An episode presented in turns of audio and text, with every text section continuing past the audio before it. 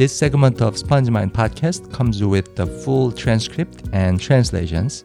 You can get the material for free at spongemind.org.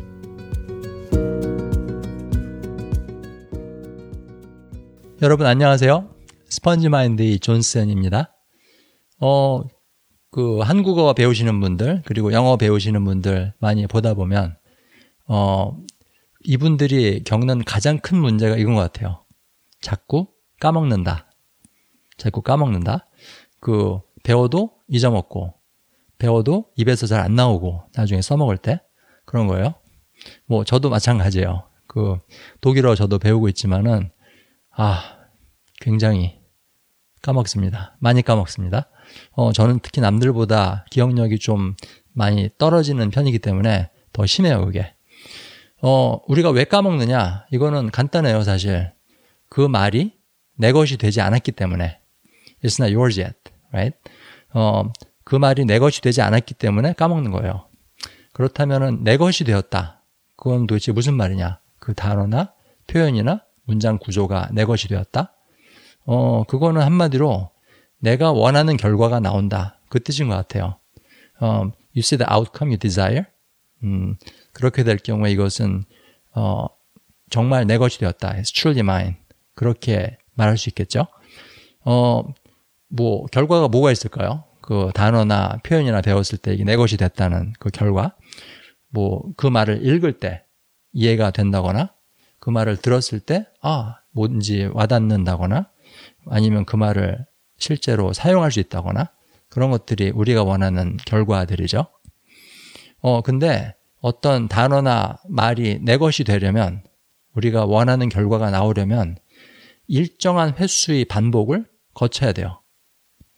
어, 예를 들면 읽을 때 그 말이 이해 어, 될 정도로 그 단어가 내 것이 됐다는 되려면 어, 그 말을 뭐 세 번은 만나봐야 된다거나 아니면 그 단어를 들을 때 그게 이해가 딱 되려면 이건 더 힘드니까 읽을 때보다 그거는 뭐 다섯 번 만나봐야 된다거나 또는 그 말을 쓸 수 있으려면 대화할 때 막 자유자재로 튀어나올 수 있으려면 뭐 열 번은 반복을 해서 만나봐야 된다거나 이런 것들이요. 이 횟수들, 반복의 횟수들.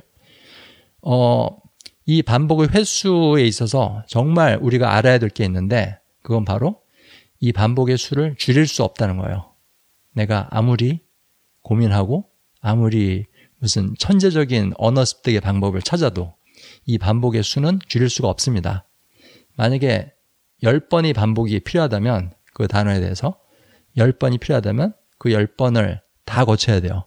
어, 이걸 어떻게 하면 다섯 번으로 줄일 수 있을까? 다섯 번만 만나보고 내가 원하는 결과가 이 단어에서 나올 수 있을까? 고민하는 거는 소용없는 짓이에요. 되질 않으니까. 어, 오히려 그거 고민하고 그거 방법 짜내느라고 더 머리가 아프고 어, 더 한국어 공부, 영어 공부하기가 싫어져요. 어, 그거 고민하는데 쓰는 에너지를 차라리 여기에 쓰셨으면 합니다.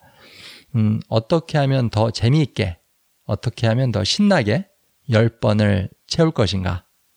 거기에다가 그 고민하세요. 그 방법을 연구를 하세요. 어, 그렇게 하면은 여러분들 그 한국어, 영어 배우시는데 어, 그 가는 길이 좀 더 순조롭고 쉬울 거라고 생각합니다. 왜냐하면 쓸데없는데 스트레스 안 받으니까. 어, 여러분 명심하세요. 운명은 거스릴 수 없습니다. 이 반복의 횟수는 바꿀 수 없어요. 다음에 뵐게요. 안녕히 계세요.